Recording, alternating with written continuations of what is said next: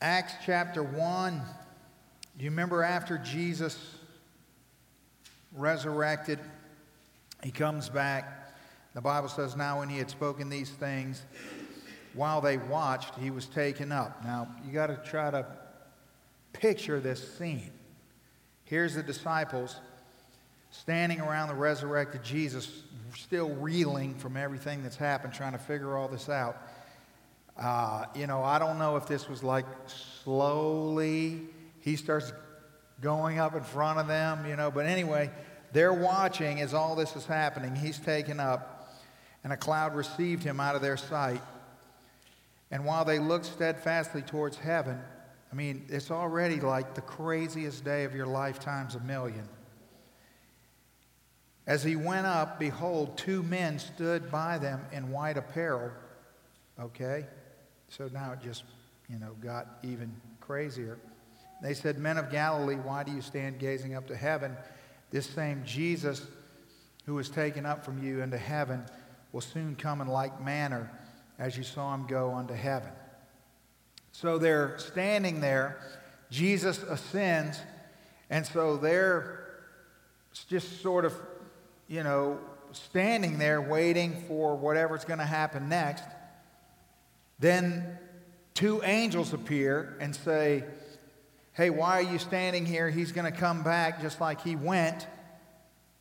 Well, that's not that helpful because still they, they don't have any concept of time. So if me and you were in that situation, I don't know what you would do, but I'm going to tell you what I would do. So here we are, we're in that situation. Two angels come and say, okay, he's going to come back the way he came. I'm looking at you and I'm saying, I don't know what you got going, but Tone's staying here. I mean, I'm staying right there because I'm thinking, well, I mean, the way my day's going, I'm, I'm going to wait here. And so they probably were there, and then, you know, sort of one by one. You ever seen that, uh, you know, that game where, you know, there's a car and everybody puts their hand on the car, and whoever's the last one with their hand on the car wins the car? So, like, basically, whoever can not go to the bathroom the longest wins the car. Or there's a Duck Dynasty episode where they're doing that over a, Si and Willie are doing that over a wood chipper. That's pretty hilarious. You should check that out. So, but the point is, and then one by one, they sort of fall off. You know, everybody puts their hand on the car with the intention of, I'm going to win the car, I'm going to go the distance, but as time goes on, and so there they are standing there waiting for Jesus to come back.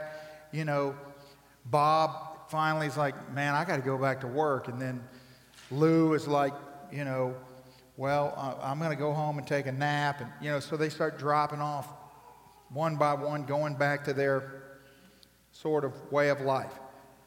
And so as time goes forward, just think about now the people who were there that witnessed this, the, the disciples that witnessed this. As time goes forward, they're not getting hotter, they're getting cooler.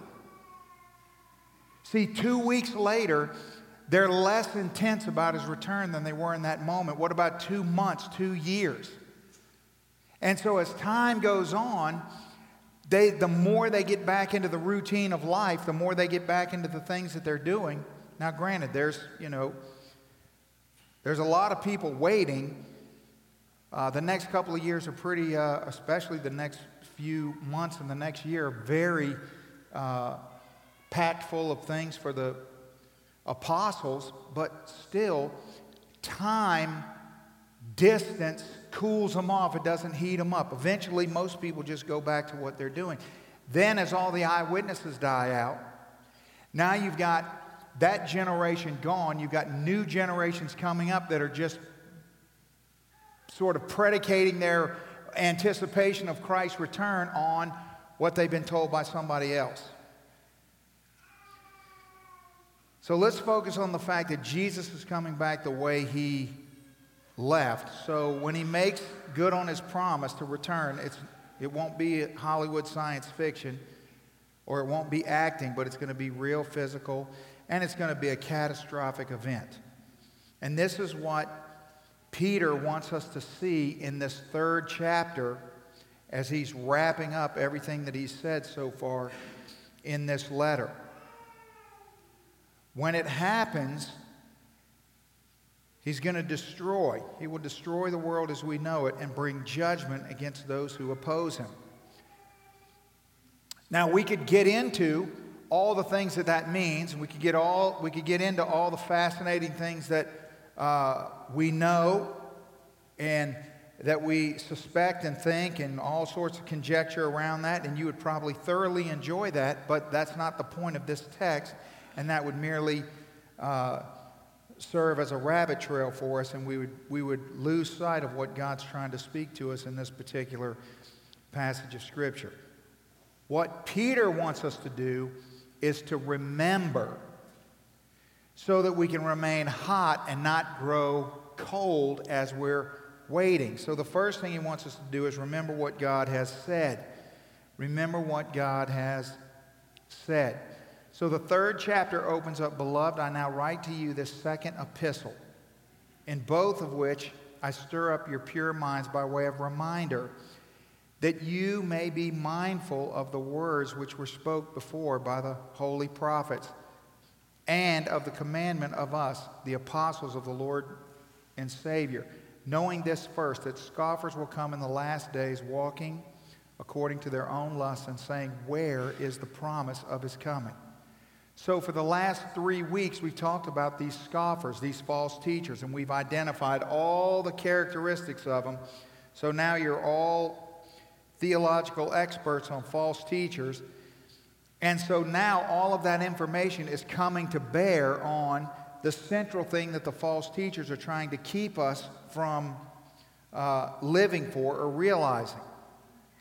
So, these opening verses of chapter 3 reveal the fact that our Father is deeply and affectionately concerned that we never lose our conviction that Jesus will come back.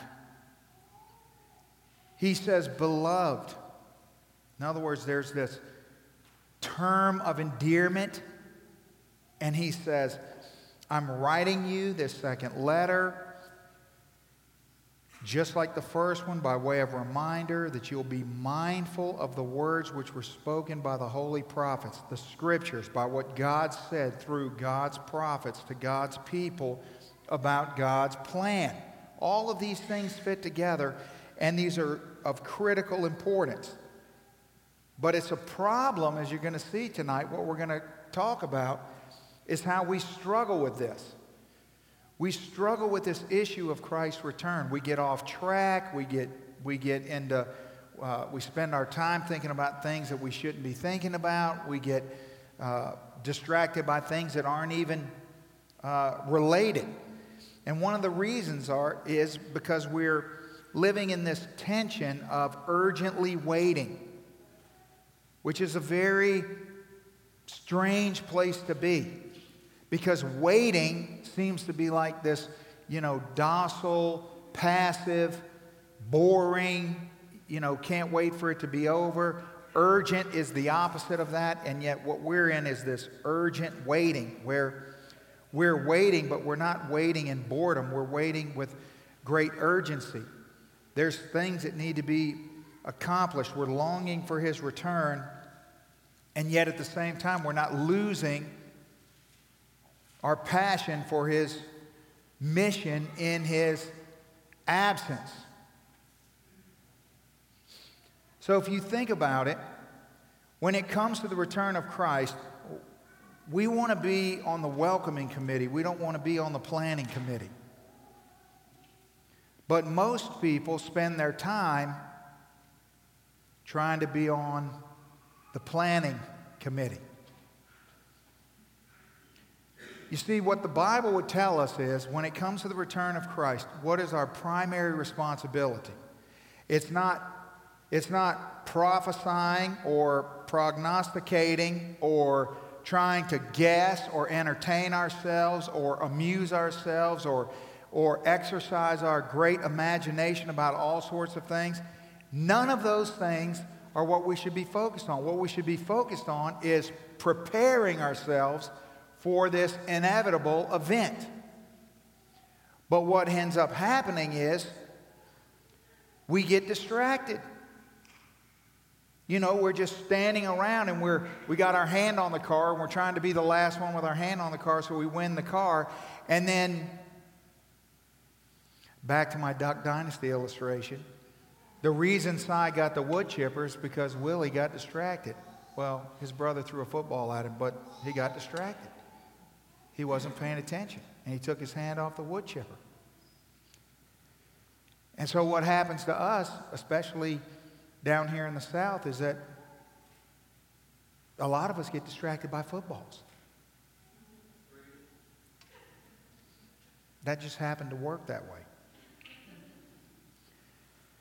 You see, if you think about it, who cares when Christ is coming if your neighbor doesn't know that he's on his way?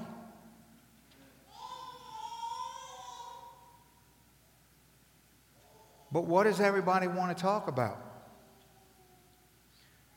What is that? What, are, what is all the time and energy and effort spent?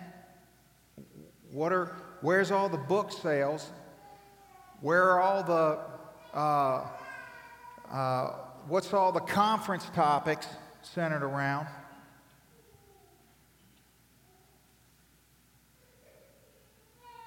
When is he coming? To our shame and embarrassment, if you uh, look at the top selling Christian books at the moment, or over the, especially since the uh, pandemic started, it's all a bunch of nonsense. Everybody, you know what the Christian community is? They're head over heels, obsessed with the return of Christ, trying to find out some biblical mystery or decode the Bible in some way. And it's all just a big joke. It's just a big joke. It's, it's so ridiculous. And the thing about it is, this is what I wonder to myself. All these people that are buying these books don't have a Bible? They don't have a Bible? I mean, who's buying the books? The only thing that would make sense to me is if there were people that lived in countries where the Word of God was illegal and no one possessed a Bible and they were interested and curious, so the only thing they could do is get one of these weird books. That's the only thing that would make sense to me. But if you have a Bible, and I'm not naive to think enough to think that nobody in this room is reading those books. I know better. It's absurd. You have a Bible. Think of how stupid that is. It's just unbelievably ridiculous. Or who cares if you know who the Antichrist is if your neighbor doesn't know who Jesus is? I mean, if I hear one more conversation about the Antichrist, I'm going to scream.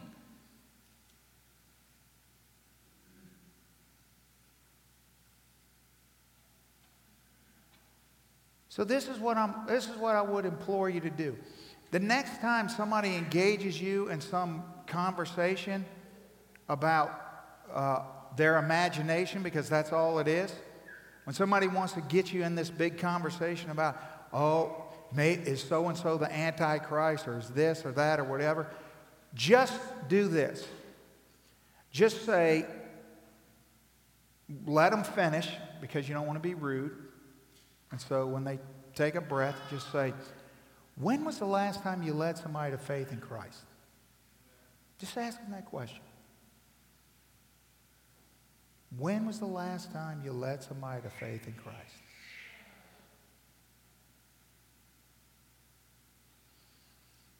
See, God knew that the longer Jesus tarries, the greater chance his followers would have of becoming discouraged and the greater chance they would have of falling prey to the false teachers who scoff at his return. See, he knew that.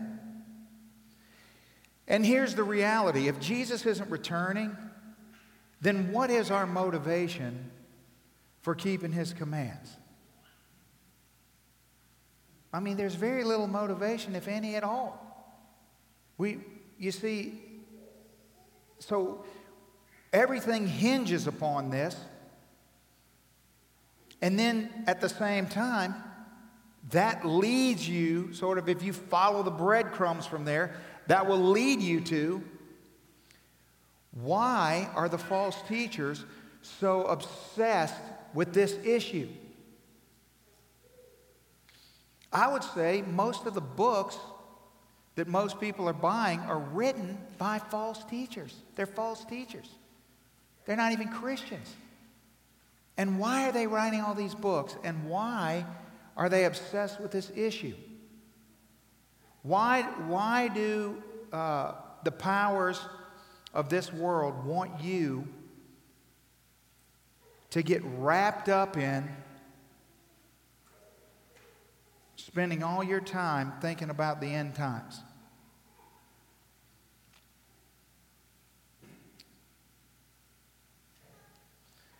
See, the motivation of the false teachers is wholly about advancing Satan's agenda through immorality. That's exactly what Peter says in verse 3. Knowing that there'll be scoffers that'll come in the last days, and what does he say? Walking according to their own lust, which is exactly what we've just talked about over the last couple of weeks, right? And so they're going to Obviously, false teachers are motivated by Satan's agenda. Satan's agenda is to do anything that's going to derail or hinder our faith because our faith is the central thing that he's uh, against because that's the thing that is uh, most powerfully against him. And he hates the person that we have faith in. And so it's always an attack on our faith. But look at how it, it's, it's an agenda through immorality. Now, it's interesting to me that 23 of the 27 books in the New Testament talk about the return of Christ.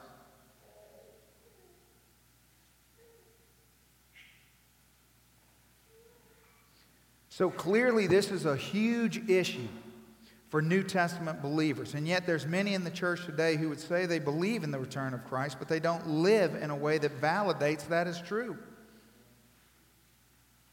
Because, see, the thing is, is that Because, see, the thing is, is that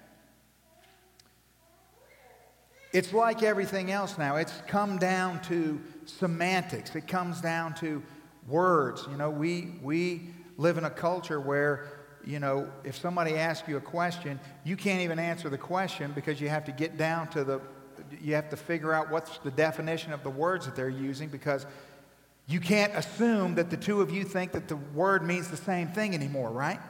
So, when it comes to the return of Christ, you know, if you were to poll, exit poll people leaving church on Sunday morning in evangelical churches in the United States, I mean, it would be, if you were polling them, do you believe in the return of Christ? I mean, I don't know. I would be shocked if it was less than 99.9% yes.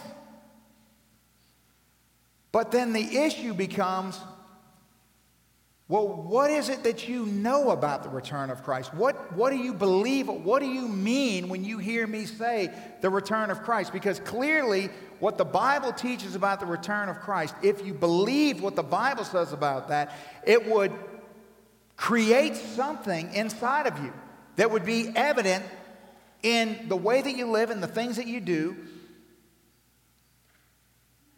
because of the way the Bible talks about it, though the things God wants us to know about it. Now, why would a professing Christian live like a scoffer? That's a great question. Why would a professing Christian live like a scoffer? Live like someone who truly doesn't believe in what the Bible teaches about the return of Christ? And the answer is because living in obedience to Christ's commands will bring mockery from the world in which we live in. And mockery is the one thing we cannot stand. We cannot stand it.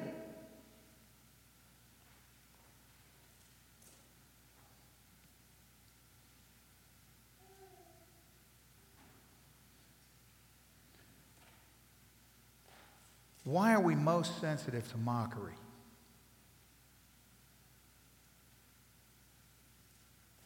Well, let's go 1 Corinthians.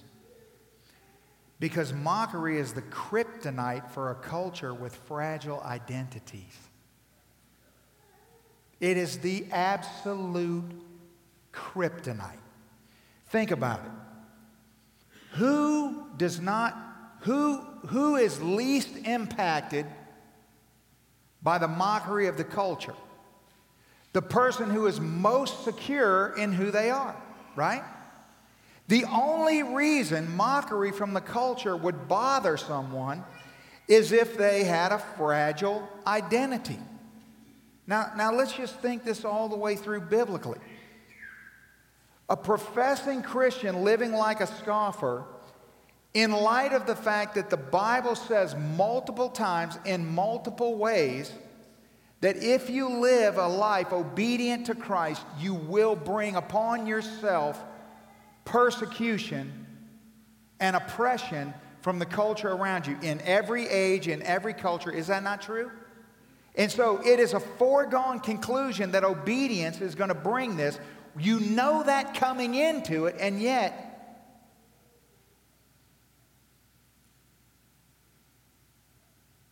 nobody's up for mockery these days. No. Mm-mm.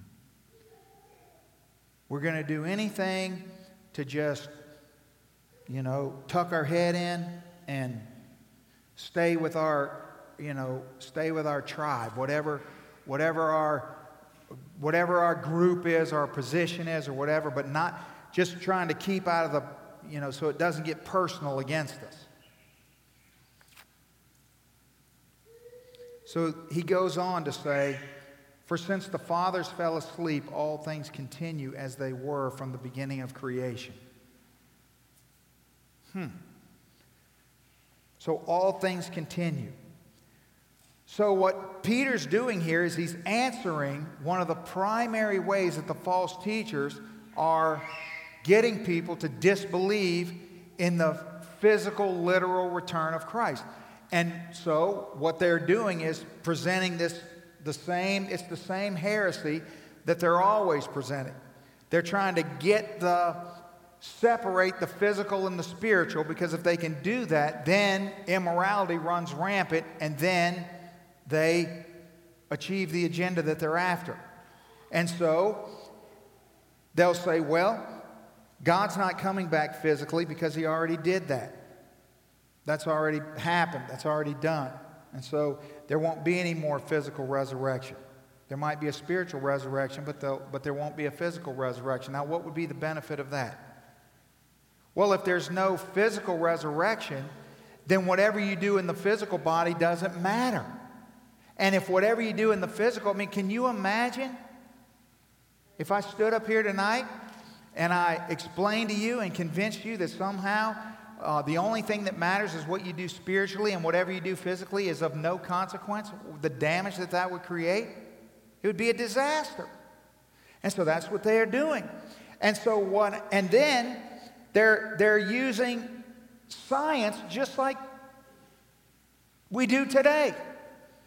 They're saying, look, the world is going on, nature is set in course, science proves and disproves everything. And so you know, it's not changing. Any, anything outside the bounds of nature and what's happening scientifically is illogical and impossible. And so it's functional atheism. It's church going people wanting the forgiveness of God while living as if God no longer intervenes in the world. You see, it's just this, you know, I believe in God, I believe in the return of Christ, you know, I believe in these things, but I'm living. If, if I didn't know and I was just observing from the outside, it would appear to me that the way people's lives are being lived, as if they believe that God sort of got the world spinning and then took his hands off it and went on to something else and just left it spinning. And so it's all just going to sort of take its course, work itself out, you know, play out to the end. And it's just going. And he's not involved in the and, and wouldn't it be easy to convince everyone of that? Because all I would have to do is start pointing out all the problems in the world. And I would say, now, you see, the reason why things are so bad is because God's not involved in it. If God were involved in it, it wouldn't be going so bad. And we'd make this whole crazy case, which would completely be illogical because it would ignore the fact that the world was just as depraved and chaotic and destructive when Jesus was walking on it literally and physically, right? But sensibly and culturally, we could all fall into the same belief, and many have, that we're going on at this time about this functional atheism. So God doesn't, He doesn't intervene in the natural order of things. The rules of science aren't broken. You know, whatever's scientifically proven is scientifically proven, and that's the way it's going to be, and that's the way it's going to stay. We only believe that which we observe. See, I don't think a lot of Christians say that, but I think a lot of Christians live that way. I only believe that which I can observe. Now, if our theology doesn't have space, desire, and anticipation that God can and does break into the natural order, then we have bad theology. Really bad theology. Because hasn't God always, from the onset, been a God who defies logic and who breaks into the natural order? I mean, hasn't that always been his mode of operandum? You know, God could have shown up to Moses. He could have, you know, walked up to him like a regular person, incognito, and he could have had a normal conversation with him, and he, you know, could have just seen where that, but that's not how God did it. God reveals himself in a supernatural way. God accomplishes things. Jesus comes on the scene, and what is he doing? He's healing the sick. He's giving sight to the blind. He's raising the dead. He's rescuing orphans. He's doing all these supernatural things that are defying the normal, logical order of things, aren't they? Sure. And here's the way I see it the way I see it is if you profess Christ and you live as a functional atheist, it is the most joyless, boring, monotonous, religious way to live in the world. I mean, when was the last time? Not when was the last time that you, you know, said, you know, gave God credit for something that was due him, but that could have happened apart from God. Now, when was the last time that something happened in your life that is absolutely unexplainable apart from the presence of God. That is God intervening in the natural order right in front of your face in your own life.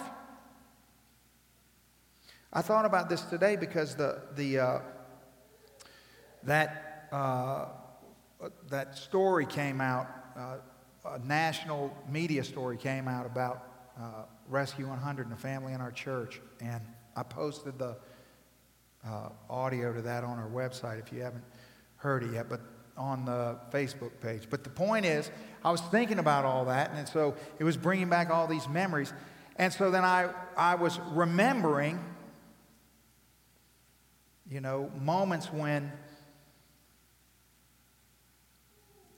God had done those things in my life. I was thinking about uh, little Presley Sibley. And how I was driving down the road. You've heard me tell this story. I was, I was driving down Orange Grove Road. I know exactly where I was when my phone rang. And I looked down at my phone, and it's somebody that I know that I haven't talked to in a couple years. And I picked up the phone. It's a pastor at another church, and I said, Hey, man, how are you doing? You know, it's been years. How's things going? And he said, Tony, I got a problem. I think you can help me with it. And I go, okay, what is it? And he said, I got this uh, family that uh, is just really wanting to adopt a child. And they are, have tried infertility and tried this and tried that, and they're a great family. And he goes through this whole thing, you know. And I'm and I'm like, okay, you know, like I'll do the best I can. But That's not something I can just make happen, but I'll do the best I can. And so I hung up the phone, and I just remember thinking, like, feeling this weight of, man. And so I'm keep going down Orange Grove Road. Like all this happened so fast, I haven't even made it to Canal Road yet. And just as I'm coming up to Canal Road, my phone rings, and it's another person who's in my phone that I haven't talked to in years. It's, it's my daughter's, you know, my daughter that just had a baby. It's her eighth grade art teacher. That's how long it's been since I talked to her. And I'm like, hello? You know, I'm thinking like, uh, is, did she not turn in her homework from 10 years ago? I'm like, what? You know, what is going on today? Hello? And she's like, hey, Tony, I, you know, I got a problem and I think you can help me. And I'm going, okay. And she goes, I got this lady and she's eight months pregnant and she wants to give this baby up for adoption and I need somebody to, that needs to adopt a kid. I mean, I'm, I just pulled over on the side of the road right there. It happened. In literally five minutes. And so I went on Facebook today and I was, you know, I should have sent that to Lisa so she could see like little Presley's walking around and, you know, er, and, you know, and, I'm, and I just remember like all that happened on Orange Grove Road in five minutes. God just did that. Boom, right there. That's the way God operates. And as amazing as it is and encouraging as it is, but that's how he operates. That shouldn't shock us or surprise. Mean, that's how he operates. So he does that.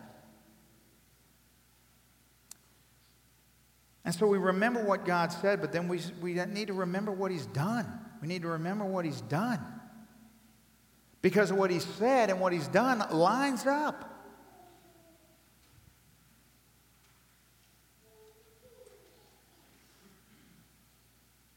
See, I just wonder how many times God's people are in a position where God's ready to intervene in the natural order in their life, but He doesn't because we don't give Him a chance. We just write it off. You know why? Because we're living like functional atheists. We just look at something and go, well, that's impossible, or that won't happen, or that, and so we just write it off, which is insane. We shouldn't do that. Okay, look at verse 5. For this they willfully forget that by the word of God the heavens, the heavens were of old, and the earth standing out of water and in the water, by which the world that then existed perished, being flooded with water. But the heavens and the earth, which are now preserved by the same word, are preserved for fire until the day of judgment and perdition of ungodly men. So here's what happens. What Peter does is he points out that the scoffers overlook that the sovereign hand of God actually has interrupted chaos with order and interrupted order with chaos many times before in history.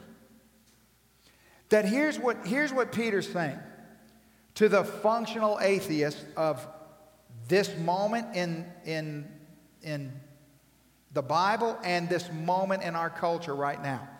Here's what God's saying He's saying, now, there was nothing, and I spoke order into nothing. Everything that is was created by my word, and this, this, all this order that everything fits together so that when when we need rain, we get rain. And when we need sun, we get sun. And, and all the different things work together. And the weather patterns work together. And the ecosystem works together. And all these inexplainable things, how everything just happens to work together according to His perfect plan, this evidence of His perfect design. All of that order came out of nothing. He speaks it into order. And then what does He do? Shortly after He puts it all into order, He what? Then He turns it into chaos and floods the whole thing. And then restored it back to order again. So, this idea that God doesn't, doesn't interrupt the natural process is ridiculous. It's ridiculous. So, maybe, you know, just as a side note for you tonight, I don't know what you're dealing with in your life or going through in your life, but I would just encourage you that if you if you come in here tonight and you're greatly weighted down by something, you need to be reminded that God is not confined to the natural order. He's not confined to the natural order. Let that encourage your heart. And as you pray, do not pray like a functional atheist. Pray like a person that understands the God in which you're praying to. And, and avail yourself to the possibilities of the things that He's doing around you. And here's the thing it's, it's not that, uh, uh, you know, God's, uh, God's work in your life, not, i don't want you to, to think that what I'm telling you is that God's work is 100% predicated upon your reaction or position or understanding, because that's just not true. That's not true. Most of the time, when God's doing supernatural things in the Bible, it's catching the people around him totally off guard, right? So, but what I'm saying is, is that when you see something that's outside the, first of all, is you're, if you're in need of something, don't relegate yourself to the natural order as you're praying and seeking God's face. But then if you see something that's, that's begins to look like it might be out of the natural order, don't panic and retreat.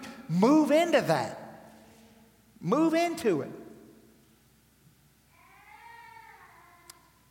So his holy interruptions come by the power of his word. All of that, everything that, that Peter's describing in verses 5, 6, and 7, are all the power of his word creating that scenario, making all that happen. And so he says in verse 8, but beloved, so again, putting this affectionate term, do not forget this one thing that with the Lord, one day is as as a thousand years, and a thousand years as one day. So, this idea of time as we're waiting urgently God's omniscient and omnipresent. He views all time as equally near. And so, what's helpful, I think, for you to understand, because if I've ever had a conversation with you individually about this, then we've already had this conversation, because I've had this hundreds and hundreds of times with people. One of the things I really desire for everybody to know about God as God relates to time is this that whenever God looks at your life, he does not see your life in the it, defined by the moment that you're in. You see, the only thing we know about our life is where we are today and what we remember about where we've been, and everything ahead of us is a complete mystery. But when God looks at you, God sees the totality. Everything that God does in your life is, is with the full understanding of everything that's going to occur throughout the entire span of your life. Does that make sense? So, whenever He makes a decision to do something in your life, or whenever He acts in your life, or works in your life, or does something in your life, that is done in the totality of your life from birth to death. He doesn't see you in a daily moment by moment because God's not confined to time. And I think that's very important for us to understand. So when God brings something into your life, here's what you should know about that. What's significant about that is the timing that He brought it into your life now. But what you're going to need to know to steward that thing well is you're going to have to understand that if you think that, that his timing, if he brings it into your life now, if that's his timing, that that somehow means that whatever it is he's brought into your life now, you know, you're looking for something to happen the next day, the day after that, whatever, in this immediate time, you're, you're making a mistake. It could be that or it could not be that, but don't put God in that box. God doesn't operate in that box. Whatever he does in your life today, He's doing what's good and right for you in the totality of all the days you have remaining and with full knowledge of all the days that have already passed in your life. Full knowledge of everything that you've experienced and everything that you've been through. So, all of your ups and all of your downs, all your wounds, all your scars. What he's doing today is with all of that fully in mind and fully knowing everything that's going to happen in the future. That's a great encouragement. When people think that God thinks like we do, you, you are going to be frustrated with God constantly. See, God doesn't own a watch. He doesn't wear a watch. He doesn't even own a watch because He's not concerned about time, He's concerned about timing. And there's a huge difference. You see, if, if somebody asks you, well, well, when is Christ going to return? The answer is in the perfect time according to God's perfect timing. In the same way that he can think about the incarnation. The Bible says that, that Jesus comes, he's born of a virgin when? When the fullness of time had come. That you know what that means? Timing. That's what that means. It's, he's all about timing, not time. But you know what? Every conversation that we have I mean, I don't. You do. I don't have time. I want to focus on timing. I'm not having a bunch of conversations about all that nonsense. But you know what all those conversations are? They're all conversations about time. And I just want to scream and go, stop talking about time. Because what you're doing is wasting it. What you should be focused on is the timing of God. And you know what? The timing of God. Here's what I know about, you know what I know about the timing of God? I know this. The timing of God is that He's put me today where I am, today. He's put breath in my lungs today to be the best steward I can be of what is put before me today. The question isn't, God, when are you going to come? The question is, God, who do you want me to share the gospel with today? That's the question.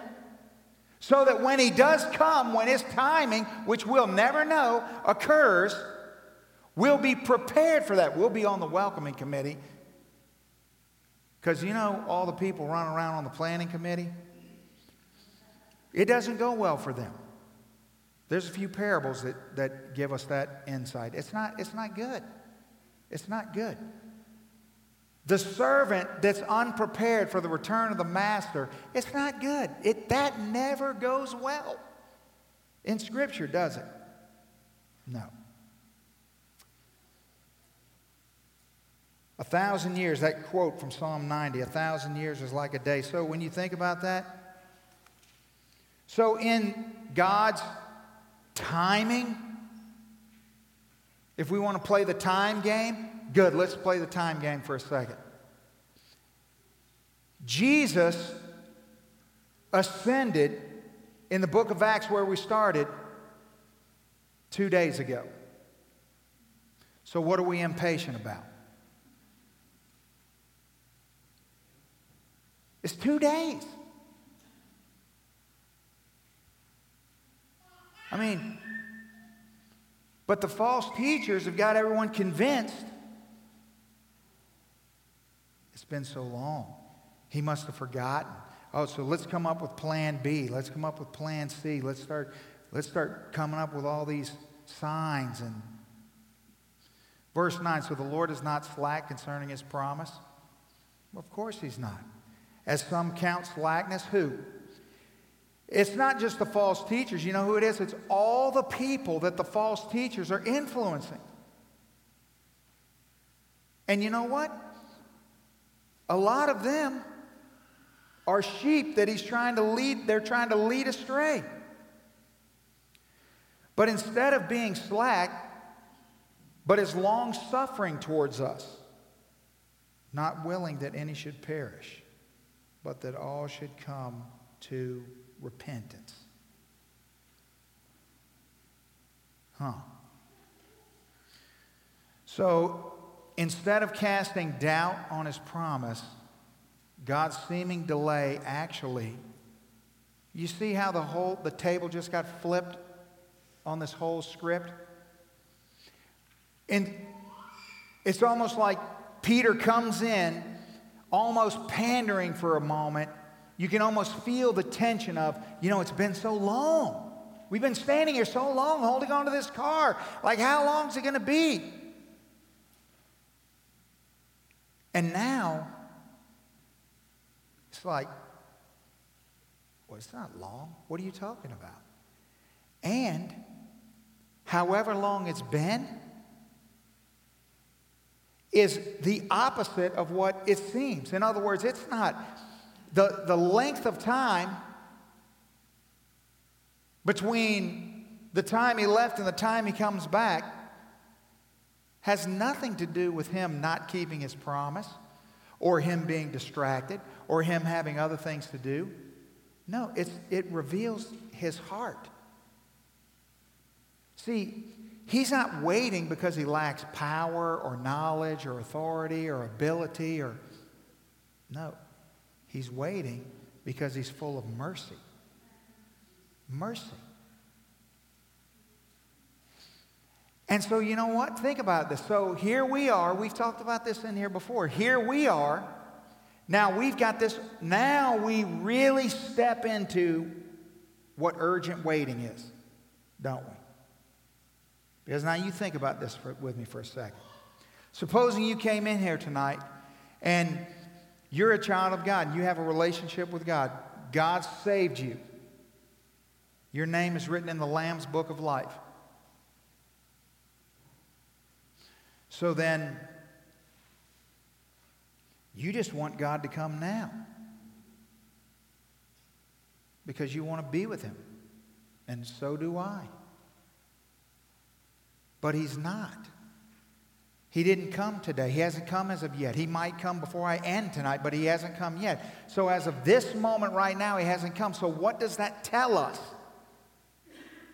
about this God who saved us, this good Father that we have. What does it mean if, if He's a good and perfect, just God? If He hasn't come now, then the only implication of that can be that the most merciful, kind, and patient thing that, can do, that He can do is to tarry a little longer, right? And for what reason? So that is, is he just playing hide and seek with us? Is he just trying to stretch us out? Is he trying to challenge us to see who can keep their hand on the car the longest? Well, of course he's not. I mean, clearly he would only he would only wait for a very very very good reason. Couldn't we all agree on that?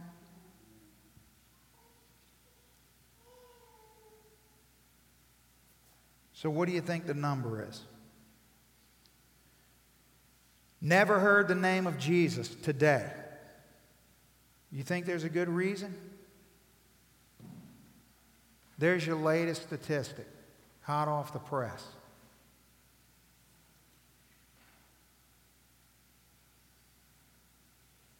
You know why?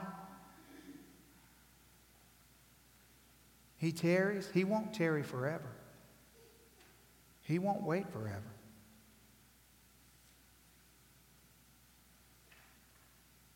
But he's waited so far. And there's 3.14 billion reasons. People created in his image that he loves. That have opportunity. That the moment he returns, the door's shut. It's over. That's it. Nobody, it's done.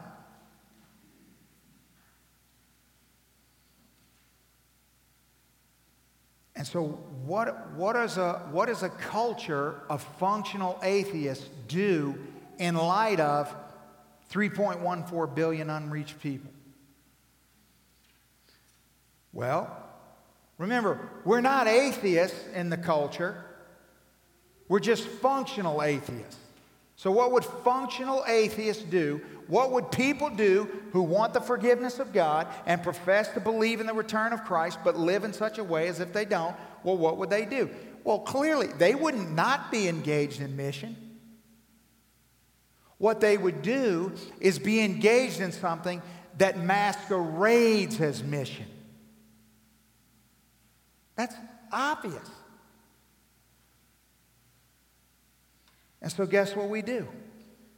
There's your latest number 75% of missionaries sent go to reached people.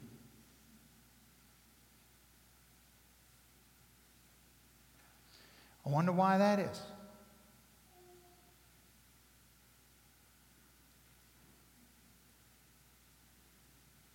It's functional atheism. You know where you know you know who's easy to get to? Reached people. You don't have to go you don't have to go far, you don't have to go you can get to them.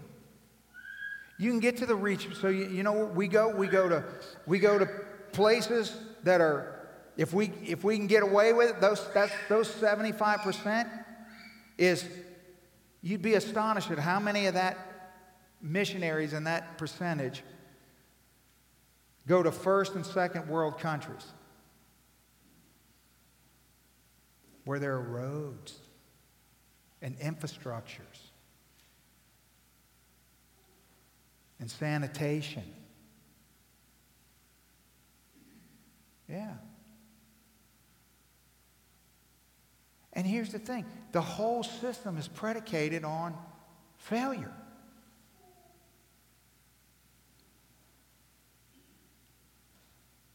Because you know what? You know what happens in a, in a normal, average situation?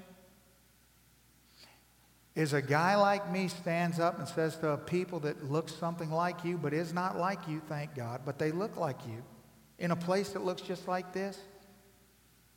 And he says what makes sense. He says, you know what? Doing something's better than doing nothing. And so, you know what? Let's do something. And so, and then the something that we're going to do, well, well, we, can't, we got to do something that people will do. And so, I mean, I can't, I mean, who's going to, who's going to load up and go somewhere where there's, you know, no roads and no infrastructure and no, well, no one wants to do that. And so what we do is we become pragmatic, meaning we, we base the mission on what, what will work, what we can get people to cooperate with. But that's not the mission. See, the mission isn't that Jesus didn't say, hey, do this if you can get some folks on board with you. He just said, do this. Even if you're alone, do this. If you're by yourself, do this. Isn't that what he said? Yeah.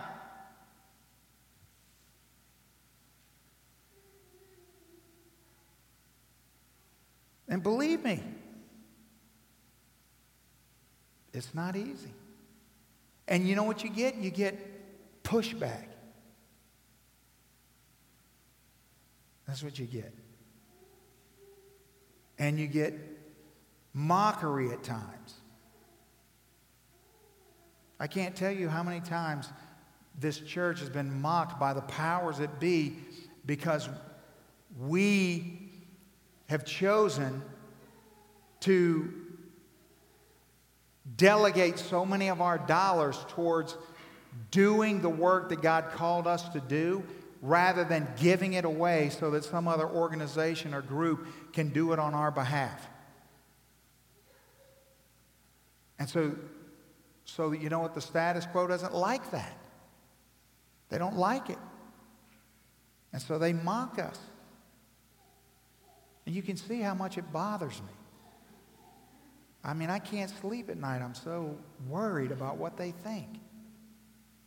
I cry myself to sleep every night. 23.7% of missionaries go to the unevangelized. So you think about what it takes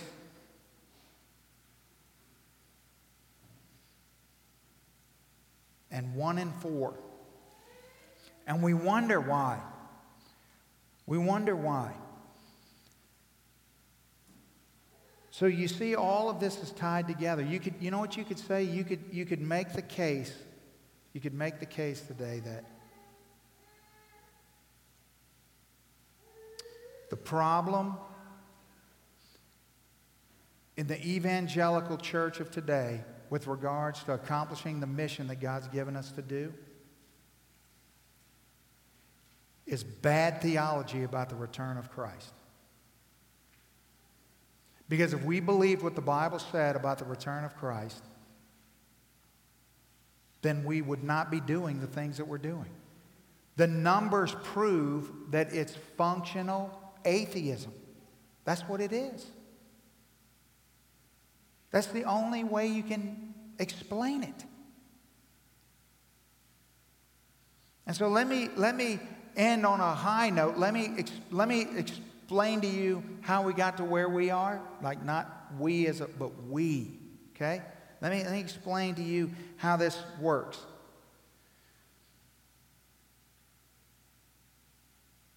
The reason that we We, for example, try to evangelize by thinking that if we can create fear in people about the return of Christ, that it will, it will pay a uh, evangelistic dividend. That if you can get your neighbor to understand that God's coming back, the fear of the fact that God's coming back in judgment will drive them to faith in Christ. Again, Logically, sounds logical, doesn't it? Sure. And there's whole ginormous segments of evangelicalism today based on that. But that's not what the Bible teaches. The Bible teaches that grace is not a license to sin, it's a magnet to holiness. That what, what the lost world needs to know is the fact that God's coming back, and that's a reality, and that should be, uh, uh, that should be a, a source of uh, fear and trepidation in your life. But the most important thing is the grace of the window that's presented itself right now. See, grace is the key. But what happens is we've moved into this lane where the church is getting increasingly more afraid of grace because we think if you talk about grace too much, if you unleash the grace of God on a group of people, then they're going to all live like hell. That's the opposite of what the Bible teaches. See, living holy is never a result of the fear of being left behind. It's never. That, that never works. That's not what the Bible teaches at all. What it teaches is living holy results from knowing, being known and loved by a father who's coming back to get his kids. If anything's going to wake us up and get us busy about, you, you see, the, the thing is, is the reason, what drives me to do the things that I do, what drives us as a fellowship to do the things that we do, is the belief uh, that a, loving Father who knows. Here's the thing the crazy thing is that He knows everything about us and still loves us. And He's coming back to get His kids. Nothing motivates me more to do the will of God and the purpose of God and accomplish the mission of God than that. Because if I'm afraid of, if I'm afraid of the fact that God's going to come back and he's going to find me unprepared for his return, which is a reasonable thing to be afraid of. But play that out. If tonight you're sitting here and you've thought to yourself a couple times during tonight, you've thought to yourself uh, that you felt this little fear well up inside of you about the return of Christ and the fact that you're not, you're clearly not living in a way that makes you prepared for that to happen. It's not the first time that that's happened. And yet you still feel the way you feel. So the last time that happened, it didn't, it didn't solve the problem, and tonight's not going to solve the problem. Because you know what you're going to do tomorrow? You see, you're going to run over there and you're going to put your hand on the car. And you're going to be saying, No, I'm waiting for you, Lord. I'm waiting for you. Keep your hand. But as time passes, more and more people around you are going to take their hand off the car, and you're going to take your hand off the car. Because you know what? Two weeks from now, you're not going to be scared about that. Because you're not going to be thinking about that, because you're going to be thinking about something else. But if you're consumed with the fact that your Heavenly Father who loves you is coming back to get you, once that sets into your heart, things start to change.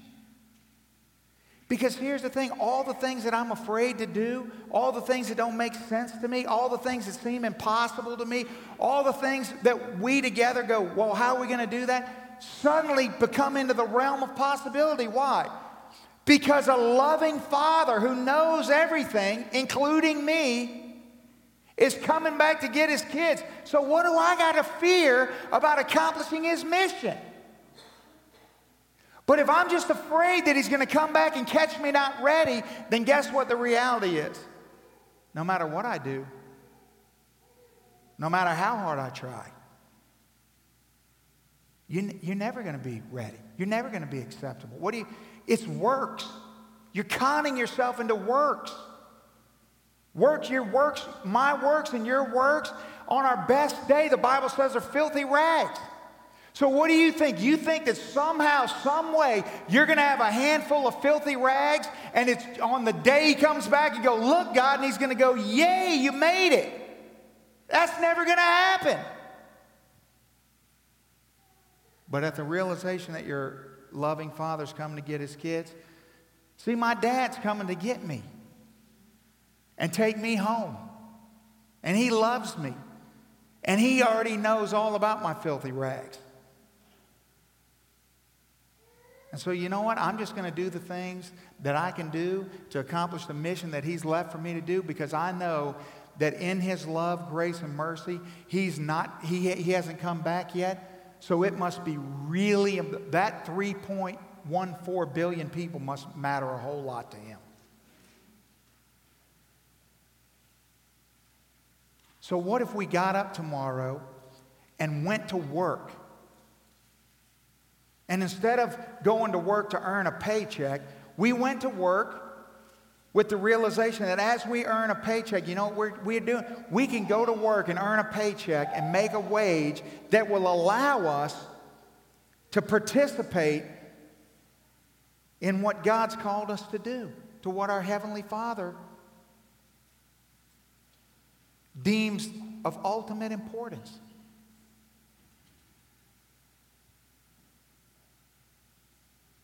See, He hasn't called us all to do the same thing. But He's called us all to work towards the same goal. And so, what if you started thinking about what you're doing every day in light of how does that enable you to make a few extra dollars to be able to give directly to God's mission or to be able to speak to people Share the gospel with people that might bring them into the family of God or people that know God that you can bring into the reality or the realization that they too need to participate. That the whole thing all starts working together. And instead of fearing, you, you know what? You know what? Every, here's what we all do. Every single one of us. Do you know what we do when we're afraid? We freeze. That's what scared people do. They lock up. The last thing God wants you to do while He tarries and doesn't come is to freeze. He wants you to be moving and be active. And fear is not going to get you there. Grace is. So when all that legalistic fear bears up inside of you, instead of running to Mount Sinai to see what we can what can be done in the law, let me just tighten up the law. Let me get the law out and let's tighten it up. Let me just let me just start mimicking the rich young ruler who keeps all the commandments since his youth. What a fiasco. Let's don't do that. Let's run to Mount Calvary and see what's already been done at the cross. And then realize, my goodness, how could it be that I could be loved with such intensity by my Heavenly Father? That He would put me in a position where I had nothing to fear, nothing to lose. You think about it, everything that God gave you. Have you ever thought about this? Everything that God has given you, He's, he's promised He'll never take them away. If fear was a good motivator, if fear would outdo grace,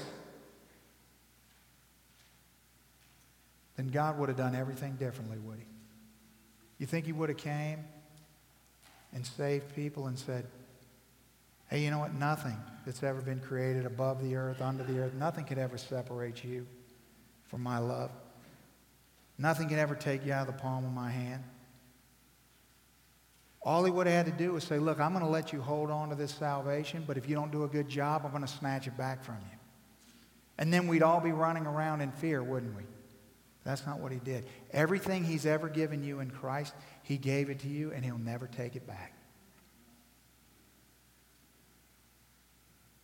What a father we have.